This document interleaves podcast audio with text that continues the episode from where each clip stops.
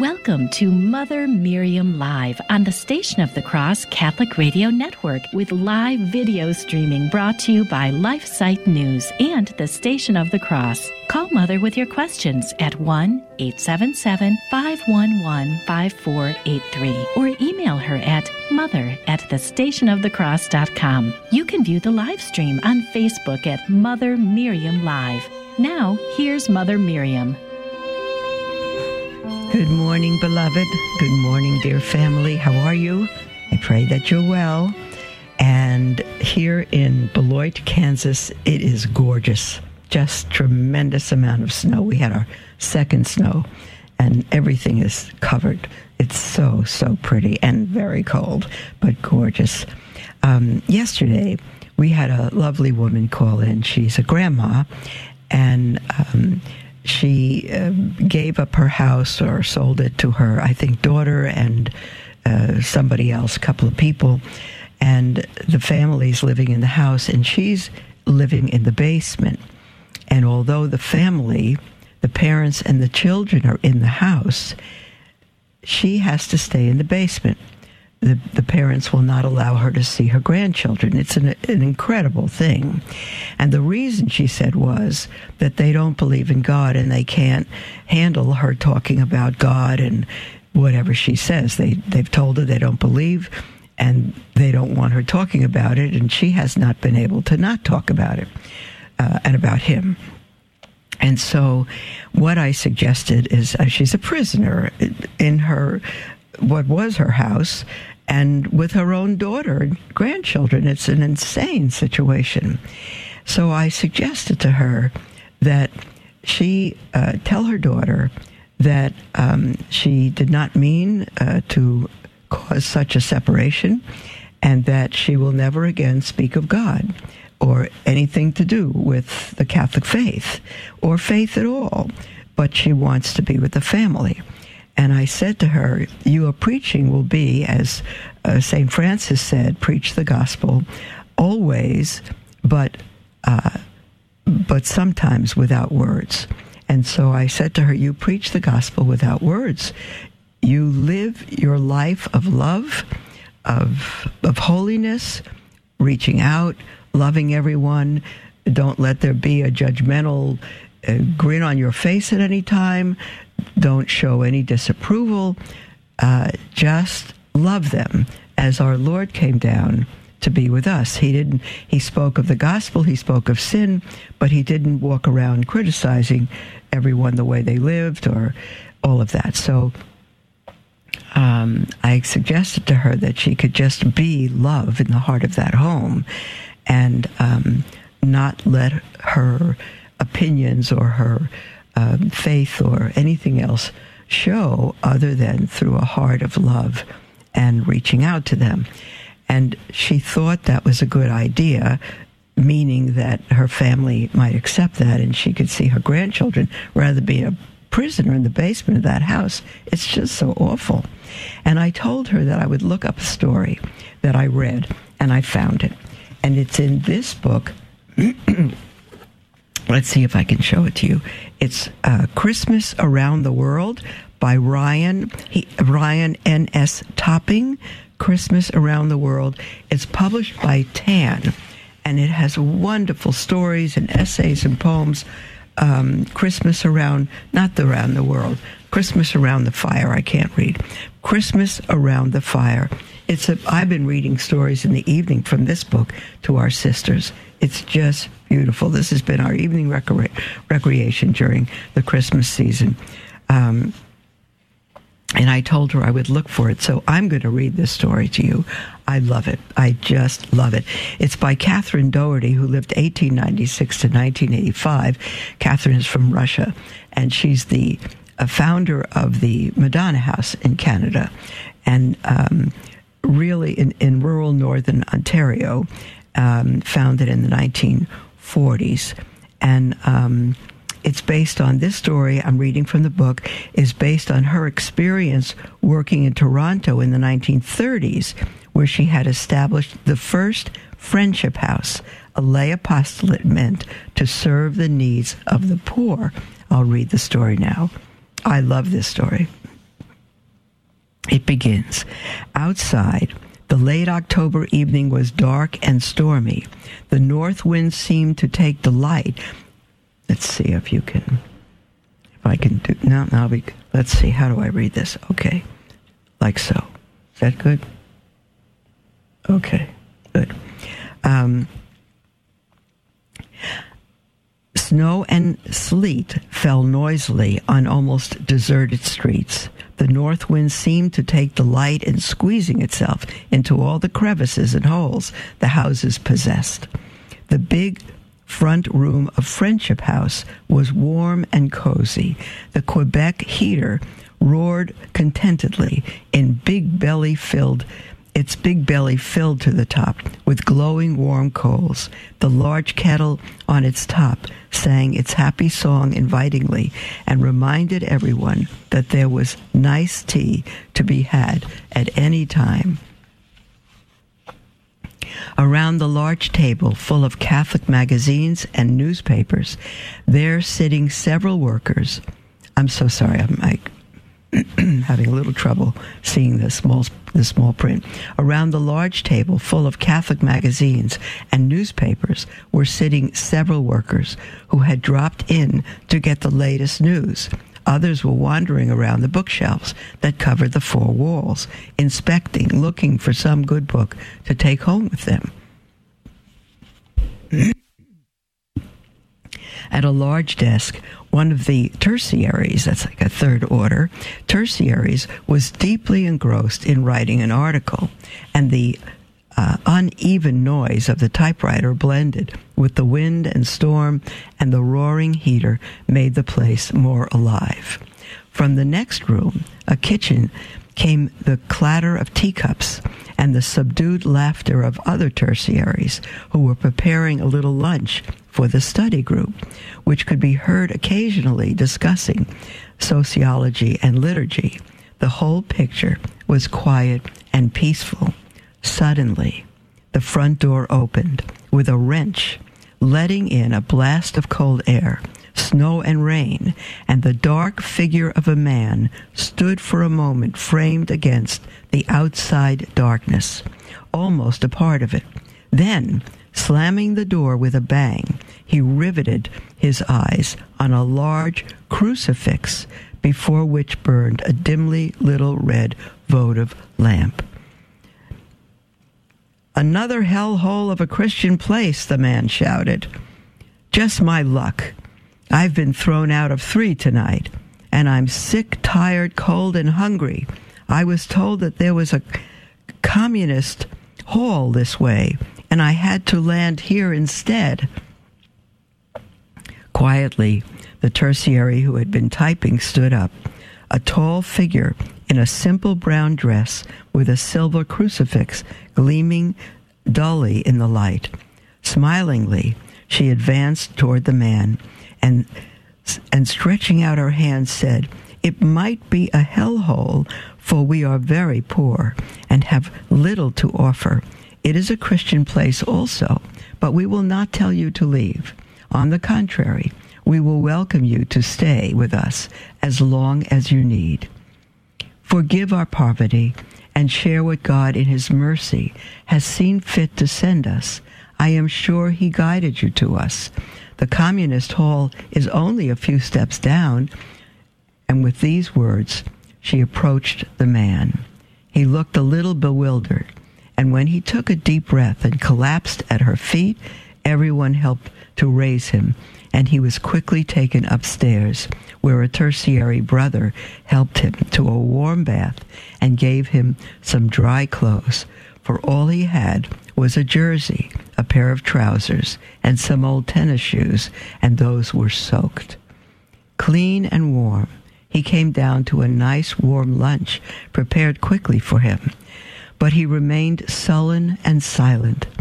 From the few disjointed sentences he muttered, the tertiaries understood that he was a transient, that he had overstayed his 24 hour city ticket, and therefore was not entitled to any, any more to either food or shelter at the city hostels and had to move on.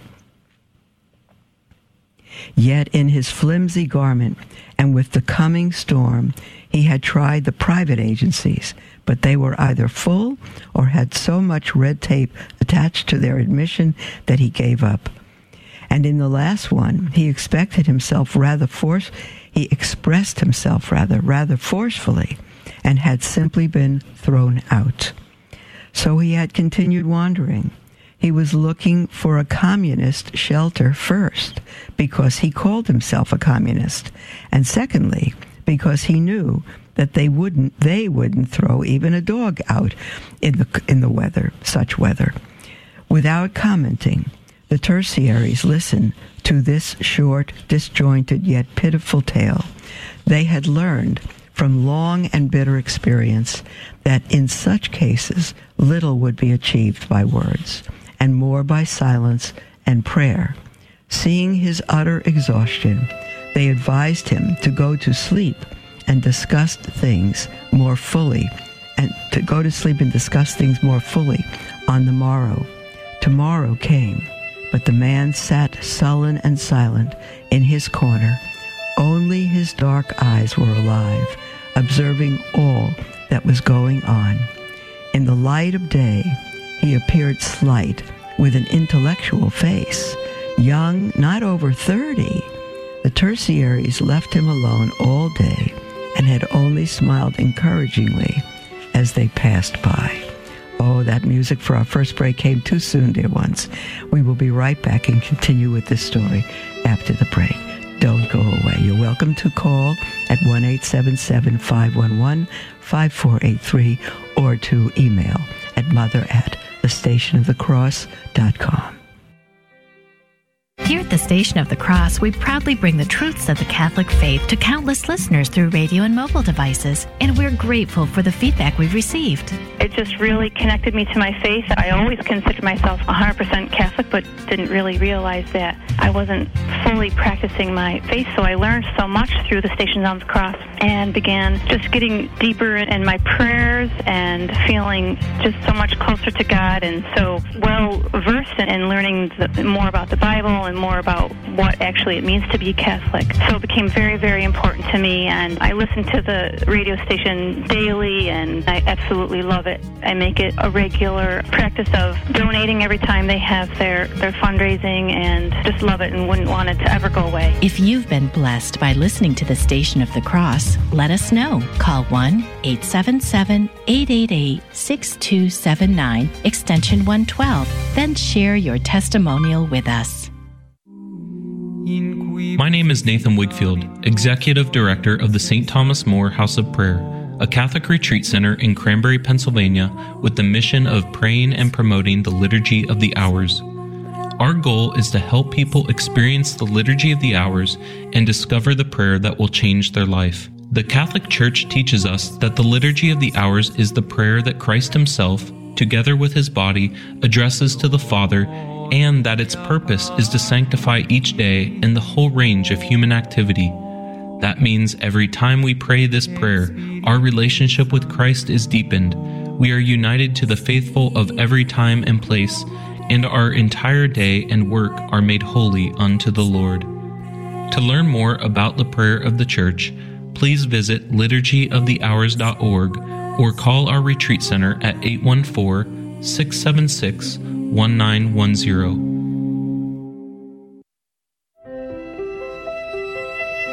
Welcome to Mother Miriam Live on the Station of the Cross Catholic Radio Network with live video streaming brought to you by LifeSite News and the Station of the Cross. Call Mother with your questions at 1 877 511 5483 or email her at mother at thestationofthecross.com. Welcome back, beloved, to Mother Miriam Live. I'm so glad to be here and especially happy today for us to be reading this extremely wonderful Christmas story. And as I mentioned earlier, um, it's a book uh, titled Christmas Around the Fire, and the editor is Ryan N.S. Topping, and it's published by Tan, uh, Tan Books. Christmas Around the Fire. It's beautiful and we are currently reading a story titled, hold on, titled The Christmas Gift, and it's by Catherine Doherty. Uh, the founder of Madonna House. It's a truly wonderful story. I read it to our sisters two nights ago, and and we were all very moved by it. So I'm going to continue now. It has to do with the development of Friendship House, a ministry that Catherine Doherty, Doherty began in Northern Ontario in the 1930s. and a man came into their warm house uh, who had been thrown out of, he said, three Christian places, and he was a communist, and he was looking for the communist hall that was just a few steps down the street, but he entered their house by mistake and found that it was another Christian house, and he got really discouraged because he considered it, quote unquote, a hellhole. Um, he wanted communism because he knew they'd accept him. Excuse me.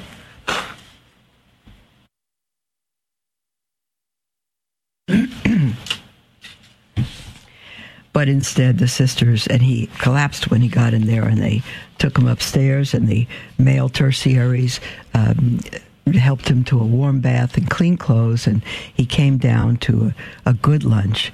And we continue now. Um, toward the evening, he stepped up to one of them, one of the tertiaries.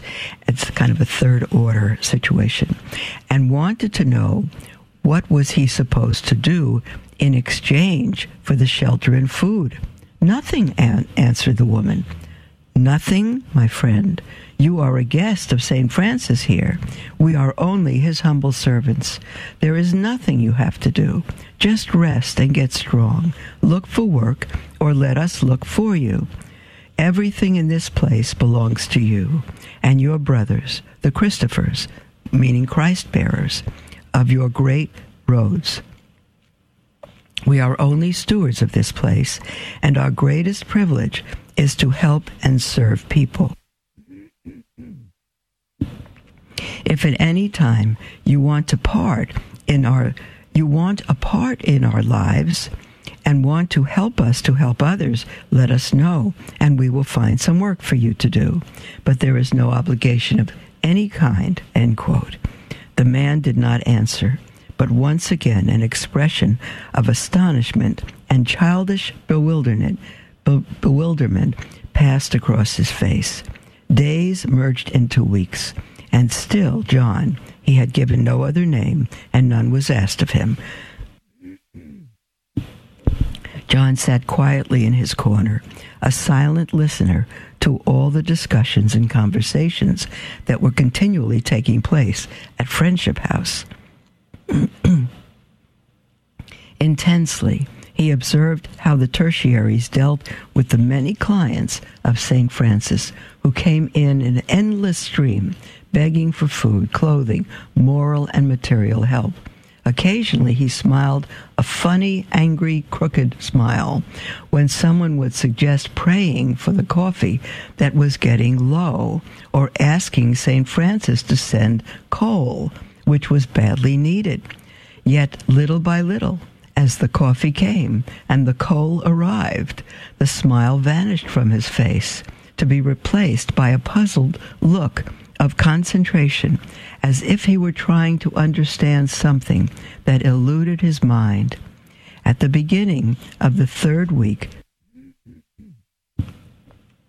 at the beginning of the third week, he sat before the tertiary's desk and resolutely told her that since he was a communist, he desired to attend their meetings and would she object to it. Sorrowfully, she lifted her face and answered, No, you can do what you want, John. I will only ask you never to discuss what you hear there with anyone here during my absence. It would not be fair to the others, would it? He agreed that it would not, um, that it would not, and that he would not do so. From that time on, he was often absent half of the day. He was always home for supper, after which the tertiaries would ask him what he had heard that day at his communist meetings. He would answer, and the, he would answer, and there would there would start a long discussion, point by point, of the Catholic views as opposed to those of communism. Catholic papers would come out and books would be piled high on the table in substantiation of this point or that. John ceased to be silent. He became the center of all conversations, stimulating others and arguing with them, drawing all present into the fray. One day, he carried away a bunch of Catholic papers that dealt with a social question being discussed and informed everybody at large that he was taking a few papers to, quote, taking a few papers to my friends, the communists, because they needed broadening out. There's a lot of sense to the encyclicals, and they better hear some of it, he said. On this remark, he slammed the door and left, leaving everyone a little dizzy at the prospect of a communist teaching the encyclicals of the popes to another group of communists. But the ways of God are incomprehensible to man. A few days later, on a Sunday, while the tertiaries were bemoaning the absence of one of their group, which made them short-handed for the sale of the Catholic paper at the church door, John cheerfully offered to replace him. A few moments later, John was um, lustily calling out, Buy a Catholic paper, help us to do action to offer communist and um, an atheist action. Let me repeat that. Um, buy, John, buy a Catholic paper. Help us to do Catholic action to offset communist and atheist action. End quote. He wheeled a joyful tune on the way home. He whistled a joyful tune on the way home and saw nothing out of the way in his method of action. Discussing all thanks with one good turn deserves another. Dismissing all thanks with one good turn deserves another, excuse me. During that time, John, of his own volition, took in hand the distribution of work to those of the brothers Christopher, who evinced a desire to help. Soon, the house shone like a jewel. Windows were polished, floors scrubbed, and the cook wore a happy smile because of some new cheap recipe John had dug up. The dishwasher the dishwashers were through in half the time thanks to a new soap solution he invented. Everyone agreed he was efficient, and he smilingly called it his communist technique. the tertiaries just as smilingly answered that he had become a Catholic after a while. Once, when the place was empty of visitors and friends, he asked a tertiary why they devoted their lives to the poor when they all could have good jobs. Why were they living in the slums when their families had lovely homes? Why did this why this simple hospitality which asks no questions nor any returns? Why this eternal begging for others so hard and so difficult? Gently, the tertiary looked into his eyes and slowly answered Today's are tragic days when people have forgotten God, and because of that, some who still remember him have left their homes and friends to live among the needy and the poor. They come to help them, to share with them their life of hardship, to atone for the rich who have forgotten their brothers and sisters. The poor who most carry the heavy load which the greed and injustice of their fellow men have thrust upon them. Not all are called to a life like this, but those who have this vocation are privileged and rich beyond the dreams of men, for they do it out of love of Christ, whom they see in the poor and the downtrodden it's all really very simple and so very wonderful, end quote. For a moment, both remained silent. Then John told her, that he was born a Catholic and that he had a brother who was a priest. At an early age, he had left home and wandered to many places, but he'd always kept his faith until he began to work for a selfish Catholic employer whose greed made hundreds of his workers miserable and unhappy. Watching all this, John had lost his faith and joined the Communist Party. As John finished speaking, he suddenly jumped up, grabbed his hat, and was gone. That evening, many prayers were said for him, and for many tired, lost souls like him. Christmas was coming, and in the hustle and bustle of preparing a little f- feast for 600 children and a Christmas dinner for the many brothers Christopher, the tertiaries forgot about John a little. Besides, they knew he'd found a job and another place to live, and now visited Friendship House rarely. Christmas Eve came. As everyone was making ready to go to midnight mass, John walked in and announced that he had brought a Christmas present to them, but he would give it later. Everyone thanked him, but suggested that he had not worked long enough to allow himself the luxury of buying Christmas presents. John only smiled. In the rush to get to Mass on time, John was lost. He was lost sight of. Suddenly, in the church, one of the tertiaries excitedly pointed out to the others a man getting out of the confessional. It was John. Astonished and glad beyond words, the tertiary rendered thanks to God. It was with tears of happiness that they saw John approach the communion rail. Oh, dear ones, there's two short paragraphs left, three very short paragraphs left.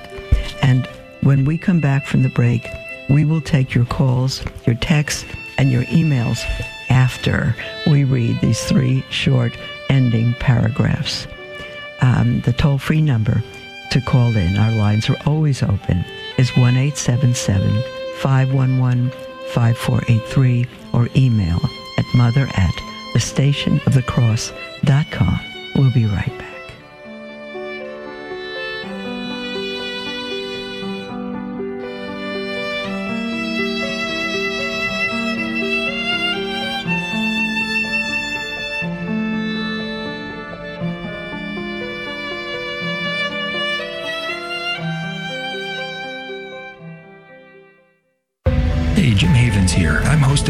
Truth, which airs every weekday from 4 to 5 p.m. Eastern on the Station of the Cross Catholic Media Network. The focus of the show is authentically receiving, living, and handing on the simple truth of Jesus and his Catholic Church in a down to earth, no nonsense manner. The guests are phenomenal, and each weekday has its own theme, always encouraging us to take the next step in our faith wherever we may be. It's The Simple Truth every weekday from 4 to 5 p.m. Eastern on the Station of the Cross. There's so much confusion in our world today over what love is. By displaying a Catholic radio bumper magnet on your car, you'll help others understand love as designed by God. Order your free bumper magnets at thestationofthecross.com. We'd be happy to send bumper magnets for your listening area so that others can come to know the Lord. That's thestationofthecross.com. Thank you for sharing Catholic radio on the road. Hello, this is Father Frank Pavone of Priests for Life. All scripture teaches the sacredness of human life. We do not have to look only at the specific passages that speak about the unborn child. Rather, the great biblical themes of the dominion of God over human life and the fact that we are our brother's keeper are present throughout the Bible. These are the themes that challenge us to be a culture of life. This is Father Frank Pavone, National Director of Priests for Life.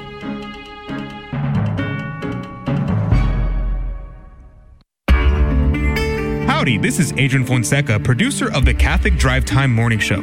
We're happy to be with you on the Station of the Cross Catholic Media Network each weekday morning at 7 a.m. We strive to keep you informed and inspired with insightful guests and a look at the news stories of the day that you need to know. Join us on the Catholic Drive Time Show every weekday morning at 7 a.m. on the Station of the Cross and the iCatholic Radio app. That's on the Station of the Cross and the iCatholic Radio app. God love you. Welcome to Mother Miriam Live on the Station of the Cross Catholic Radio Network with live video streaming brought to you by LifeSite News and the Station of the Cross. Call Mother with your questions at 1 877 511 5483 or email her at mother at thestationofthecross.com. Welcome back, beloved, to Mother Miriam Live. We are right at the very end of a story uh, called The Christmas Present, I think, and it's by Catherine Doherty, and it's in this magnificent book, Christmas Around the Fire, um, by edited by Ryan N.S. Topping, published by Tan Books. it's truly beautiful. We've been reading a story about. Um, um, let me see, Catherine Doherty. This is a true story written by Catherine. In the 1930s, she established a Friendship House, and many people know about Madonna House in Canada. And they were filled with tertiaries who took in the poor. and one one cold night at Christmas, a man just uh, before Christmas, a man just barged in the house and um, cold and tired and soaked through and thought he was um, in a communist hall. He had been raised Catholic, but um, he had come across Catholics who were so selfish um, uh, and so greedy. Uh, he worked for them that he decided to become a communist. And he's been a communist all this time. And he's walked now into this Catholic friendship house who asked nothing of him. Who he said, "What do I owe you for this food and clothing?" They said, "You don't owe us anything. You're welcome to stay as long as you wish, and everything in this house is yours." And he observed their life and their love. They asked absolutely nothing in return. and so now, at the end of the story, um, he had been absent for many days and he had gotten a job and a place to live. And he barged into their house at Christmas and said, I have brought you a Christmas gift, but I'm going to give it to you later. Well, they didn't know what it was. They said to him, John, you don't work, you don't make enough money for Christmas gifts. Um, but in any case, they went to midnight mass and they saw someone coming out of the confessional, and it was John, and they rejoiced. and when uh, we ended the story, um, the tertiaries rendered thanks to God, and it was with tears of happiness that they saw John approach the communion rail. Later on, later on their way home, under the starry winter sky, John said, This is my Christmas present to you. I had ceased to believe in God, but I saw him living and walking again in the Toronto slums. You showed him to me.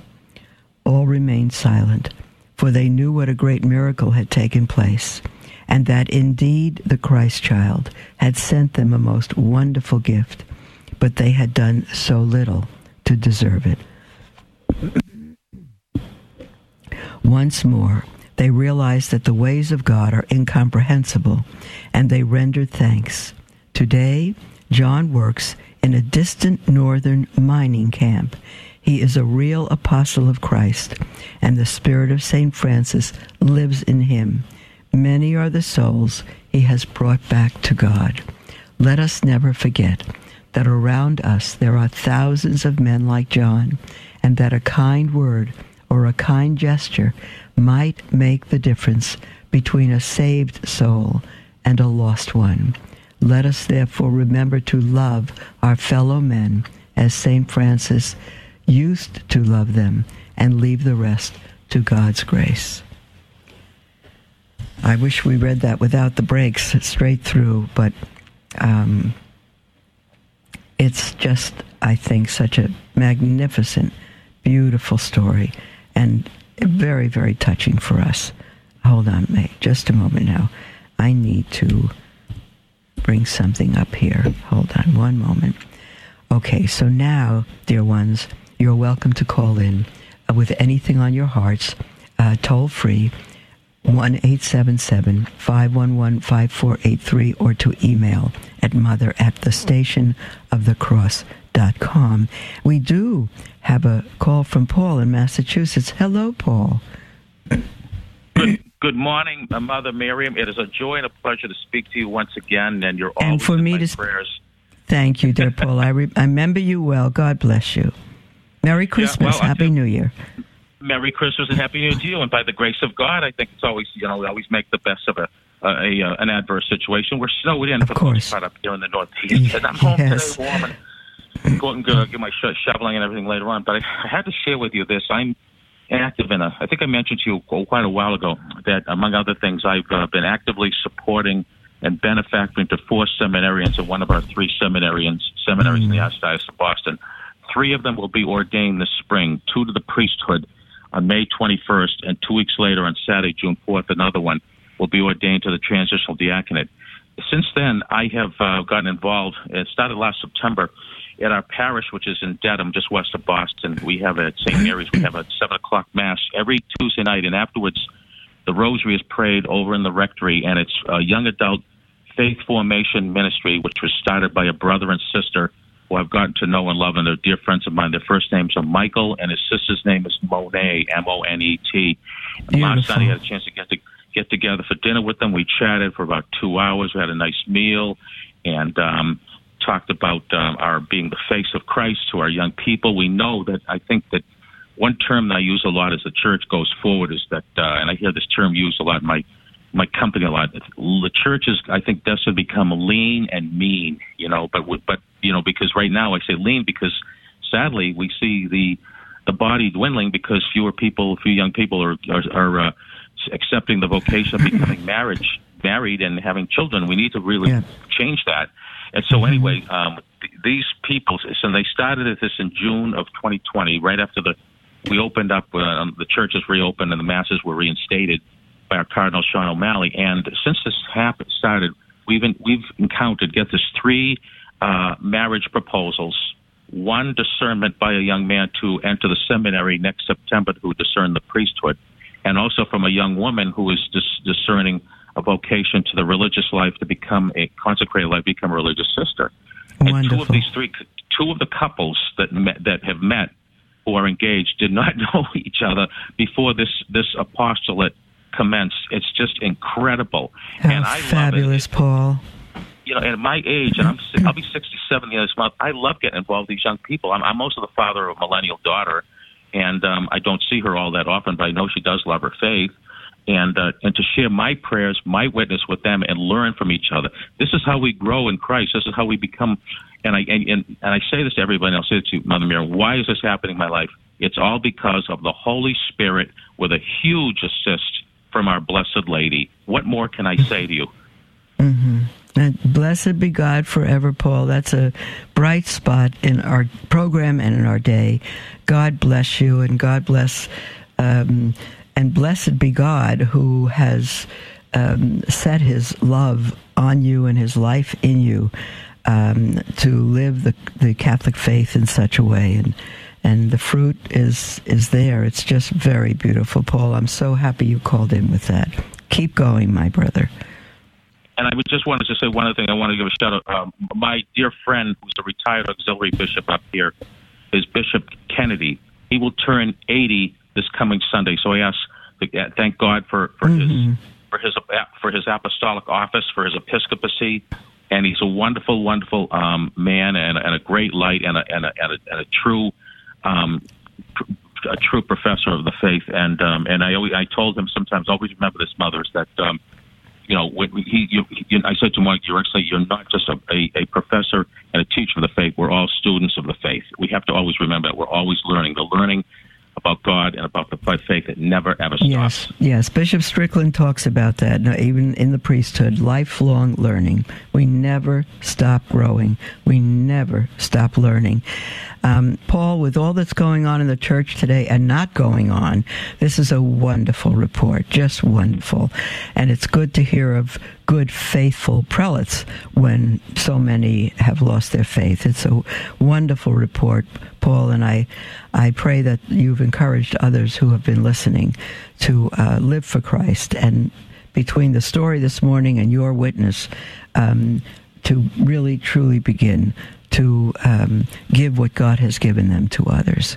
God bless you, Paul. Thanks for the call. It's a pleasure to speak to you, Mother. Thank- Thanks, sweetheart. Bye bye.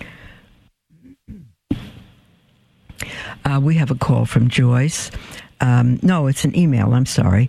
Uh, Joyce writes, "Hello, mother. I've been blessed with being able to attend the tradi- a traditional mass every day, if I so choose. There is one family in our parish with many children.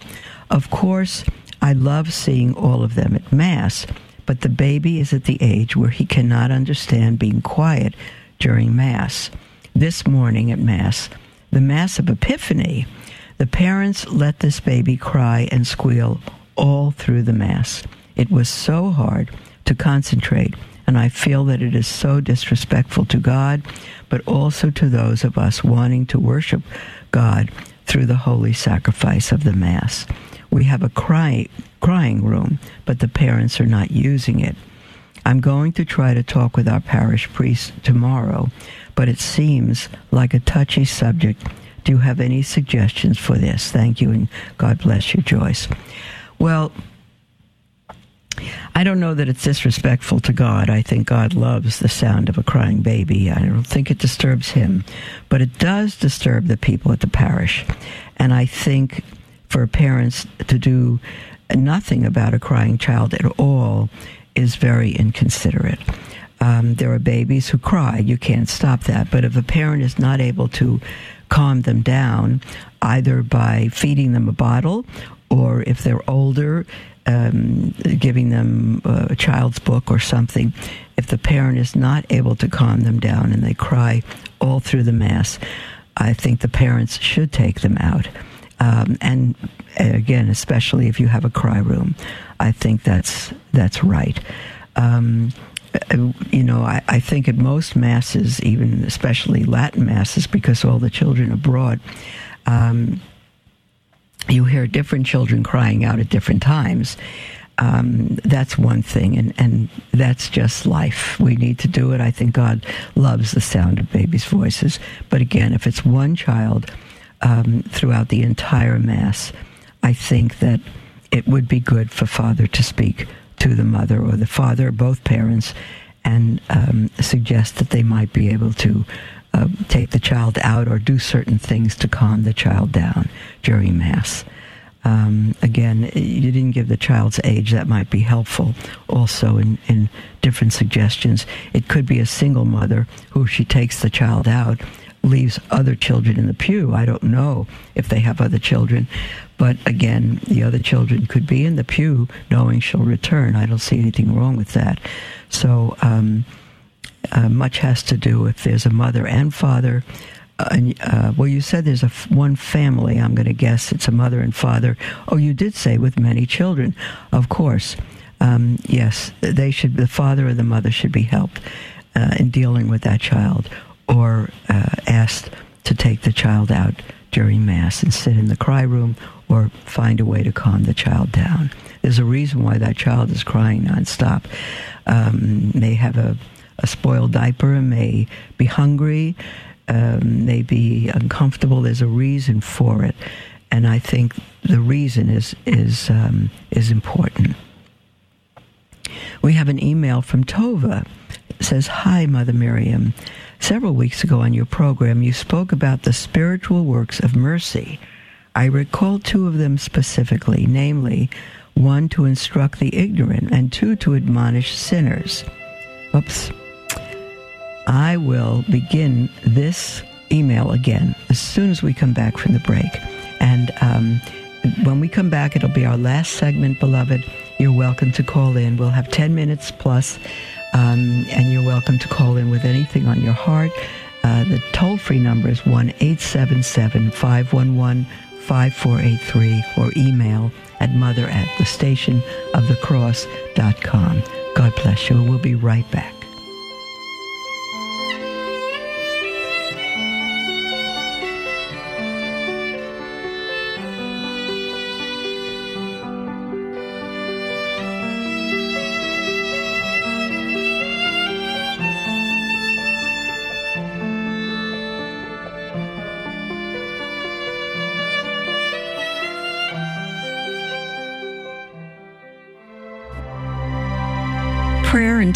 Affliction. Blessed, O Lord, be thy name forever. Who has permitted this affliction to come upon us?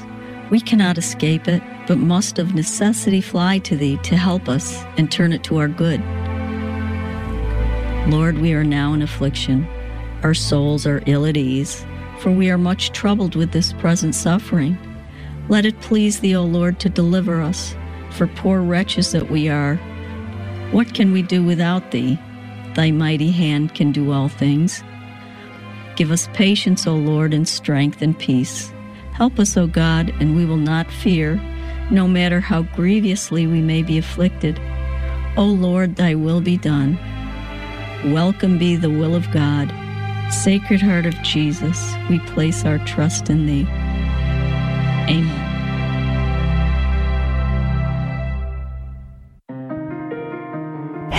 Beloved. This is Mother Miriam. How would you like to wake up each morning to inspiring sermons from knowledgeable and faith filled priests?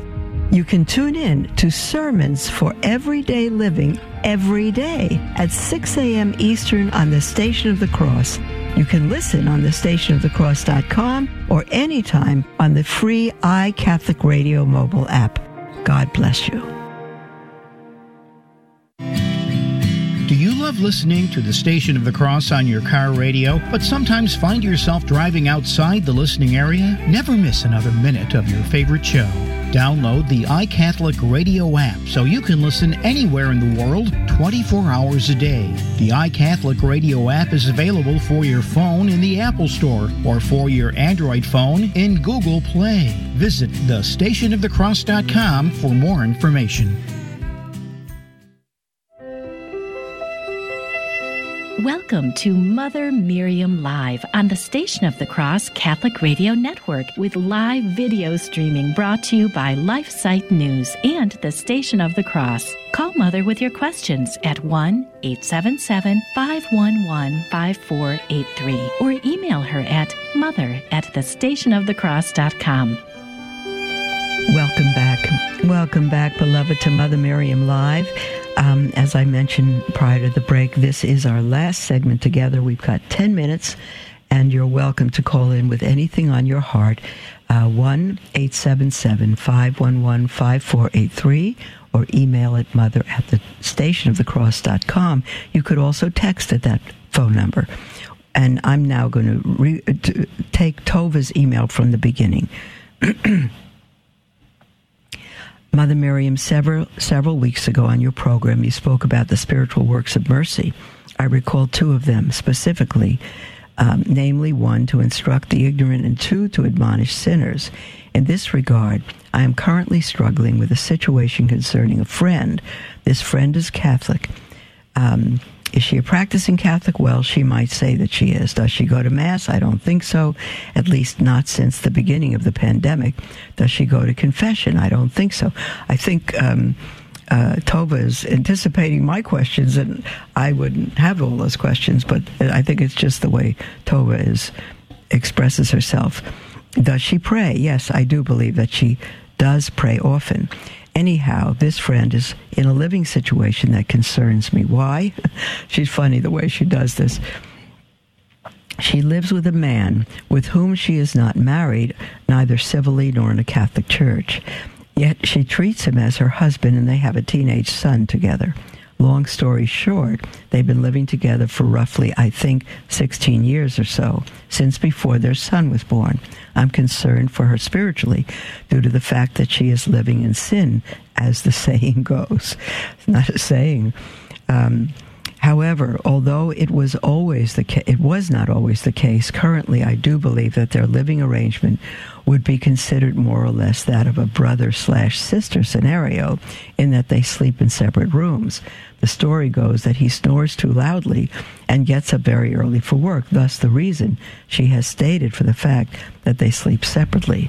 Well, if that's the reason, uh, they may not be living as brother and sister. living as brother and sister uh, doesn't have so much to do with living in separate room, rooms but not being intimate whatsoever. I hope I've given you enough information to go on in terms of being able to determine what my concern is. Essentially, I'm concerned for the welfare of my friend's soul, as I believe this living situation would be considered mortal sin. Is that correct, Mother? From what you've described, yes, that would be correct. But again, um, mortal sin is grave sin. There's three conditions for sin to be mortal it must be grave um, the person must know that it's grave, and the person then must commit it of his or her own free will, knowing that it will separate them from God. Um, a sin can be grave without being mortal if the person does not know, or if they're drugged and doesn't willingly do it. What you've described so far would be mortal uh, if she is Catholic and knows what a mortal sin is um, if she doesn't, she may consider it sinful, but not know that it would be mortal. So I cannot judge whether it's mortal or not. But but um, Tova says if that's the case, if she hypothetically died tomorrow, do you think she would be headed for hell rather than heaven? It's possible, but I can't say. Um, the way she's living is certainly not the road to heaven.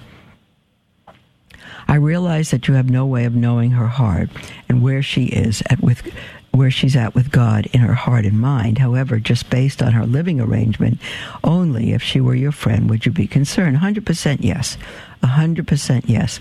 God does not tell us to admonish people based on their heart and mind. That's God's job. We cannot get into a soul like that, but we have to admonish them based on what they do. A number of months ago, Tova continues, back in early spring, I scrounged up the courage to sit down and relay my concerns to her. She has an extremely sensitive personality, so I was very delicate in my approach. What I basically told her was that living with her son's father whilst never being married in a Catholic church is morally wrong. Um, and I as well suggested to her that she gives serious conse- consideration to, go to going to confession soon to confess this sin. Well, there's one thing, Tova, to be sensitive to a sensitive personality, but that never includes not speaking the truth. And suggesting she go to that she give serious consideration to go to confession is fine, but uh, you have to say you are living in grave mortal sin, if she is. Um, and if you do not reconcile yourself with God through confession, if you die in your sleep tonight, you will be in hell. You need to say it calmly, but you need to say it. You must say the truth to people. Otherwise, you don't love them. Otherwise, you're afraid that they won't love you. You're afraid of offending them. But you can say the truth in a loving way, and you must. Otherwise, you are partly accountable um, Tova says at the end of the discussion, she thanked me, and we have continued to be good friends. Well, um, you said a number of months ago, she's been living with this man for 16 years, um, or they, uh, and you first spoke with her a number, number of months ago. That's not the mark of a good friend. Um, and you continue to be good friends. But if you've spoken with her months ago and she's still living in this situation and you've said nothing else to her, um, you are somewhat accountable, dear friend, uh, to not admonishing her because you have not done that. Having said this, I do not believe that Tova continues that she has taken heed whatsoever to the discussion we had all those months ago. And that has me wondering if I should speak with her again. Absolutely. This time, perhaps with a little more seriousness in my tone. You need to tell her that she has put herself on the road to hell. Um, and the, the um, the God, I don't know what, if she considers herself a Christian or what, but God has put within himself the law uh, within us rather at our creation Romans 1:19 the knowledge of himself. We have the law of God within ourselves. The 10 commandments are simply the law of God that God has placed written on our hearts on then he placed on tablets of stone and now on paper. The 10 commandments are the law of God written in our heart um, now on paper. And so Romans uh, chapter 1 says that no one's without excuse. There is no one who is without excuse for living in such a, a sinful lifestyle. And so, um, uh, you you must speak. If you consider her a friend, you if you consider yourself her friend, you must speak to her again and clearly, and clearly. You need a serious tone that doesn't um, um, omit a loving tone at all. But you need to say to her, when I spoke with you last time, I want to tell you that I waited much too long to speak with you, and I've waited much too long again because I failed to tell you the danger your soul is in. If you are continuing to be intimate with this man, regardless of where you two sleep, you are in grave, grave sin you don't have to use the word mortal mortal if she doesn't understand it. If she said, "Yes, I know," but that's another matter. Then she's in mortal sin. Um, but you're in grave, grave sin, and um, you do not have a future in heaven the way you are now. And if you say you love this man and you love your son, you need to get right with God, and you need to help them to get right with God. Um, and she says, alternatively, to tie this back to the spiritual works of mercy, to instruct the ignorant and admonish sinners, should I leave it alone now since I spoke with her once? No, you must not leave it alone. You, you need to save her from hell. If a building were on fire and you said, um, Excuse me, um, I noticed the building was on fire.